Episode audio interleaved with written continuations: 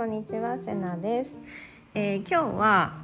我慢をやめるっていうのが自分勝手っていうことではないよっていうお話をしたいと思います。えっ、ー、と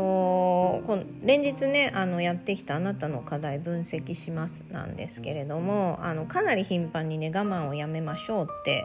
あの言っていたと思うんです。でこの我慢をねやめましょうってやりたいことをやって自分のやりたくないことやめましょうっていうふうに言うとえでもそれって自分勝手だよねって思う人がね必ず出てくるんですね。で今日はそれがね違うよっていうことをちょっとね全力でお伝えしたいと思います。あの我慢をやめるってこれ本当ね世のため人のためだと私は思ってます。っていうのも私が、えっと、我慢ばっかりしてきて、えっと、周りにね迷惑をいっぱいかけてきてで我慢をやめたことであの本当にね世界がひっくり返ったのでちょっとここはもうね力説させていただきたいんですけれども。あのもう何度も言ってるように我慢の数だけイライラっていうのは増えますであなたが我慢すればするほど人に対してイライラするし人にも我慢を強要したくなってきます。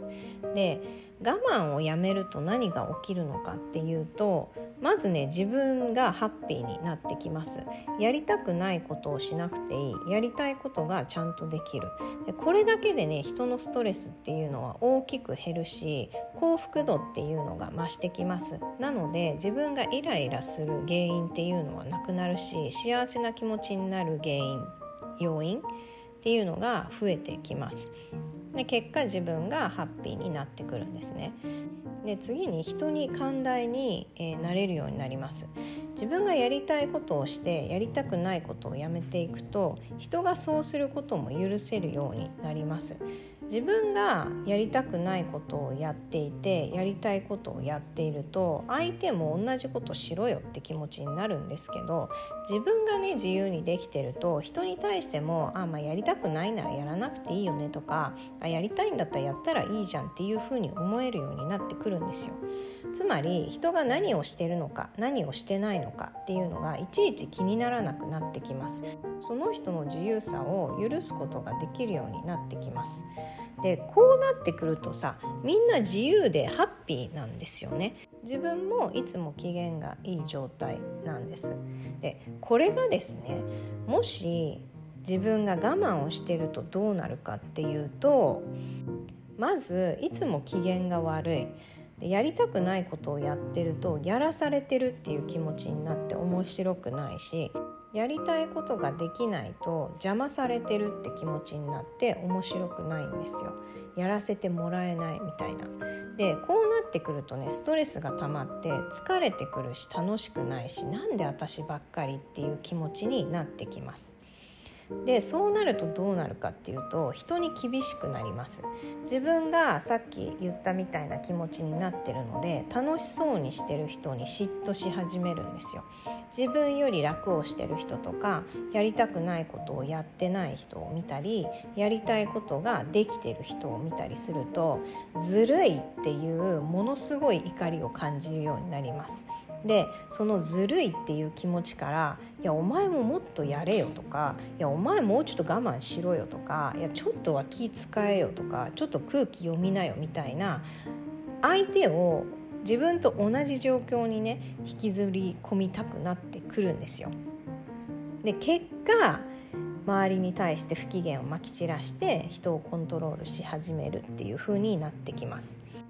自分はやりたいことができてないやりたくないことをやらされてる。なのに周りの人たちはなんかやりたくないことはやってないしやりたいことばっかやって楽しそう。えずるい。なんで私だけ？ってなってくると最終的にいつもめっちゃ不機嫌なんですよ。人を見るたんびに何かしらイライラするものを見つけてしまう。で最終的に「いやこれやんなよ」とか「これはやっちゃダメでしょ」ともっとこうしてよとかって言って人をコントロールし始めるんですね。で自分の持ってるそういうルールを相手に押し付けて自分の思い通りに相手を動かそうっていう風のを始めますでつまり相手に自分の機嫌を取ってもらうっていうことを期待し始めるんですね私をイライラさせないでとか私に大変な思いをさせないでもっと私に気使ってよ私が言った通りに動いてよそうしたら私の機嫌はいいからみたいなことになってくるんですよ。でここまで聞いてね我慢をしない人と我慢してる人どっちの方が自分勝手に見えますかっていうことなんですよ。どっちの方が迷惑だって思いますか？もうこれ明らかにね我慢して不機嫌まき散らしてる人だと思うんですよね。で私もこのこういう人だったんです我慢することが周りとうまくやっていく方法だって信じてたし我慢することがなんかいいことだって思っていたのでめちゃめちゃ我慢してたんですよ。もう自分のやりたいことは後回しやりたくないことでも、えー、やらなきゃいけないと思ってめちゃめちゃ我慢をした結果もうびっくりするぐらい不機嫌になってたんですよね。本当にいつも機嫌は悪いいつもブスッとしてるだから親からもお前はいつもブスッとしてて可愛くないみたいに言われてたし あの高校の時の,、まあ、あのギャグですけどあだ名キレキャラだったんですよねいつも何かに対してキレてたので 私のキャラ設定はあのキレキャラっていう風になっていました。でねあなたが周りに迷惑をかけない気持ちっていうのはすごいよくわかります。で人に不快な思いをさせたくないっていうのもすごいよくわかります。みんなが気持ちよくできるようにって思ってるのもすごくよくわかるんですね。でそんなね心優しいあなただからこそあえて言わせてもらいますけどもあなたがそう思って我慢すればするほどめっちゃ迷惑だしみんなにめっちゃ不快な思いをさせてます。ガーンって感じじゃないですか。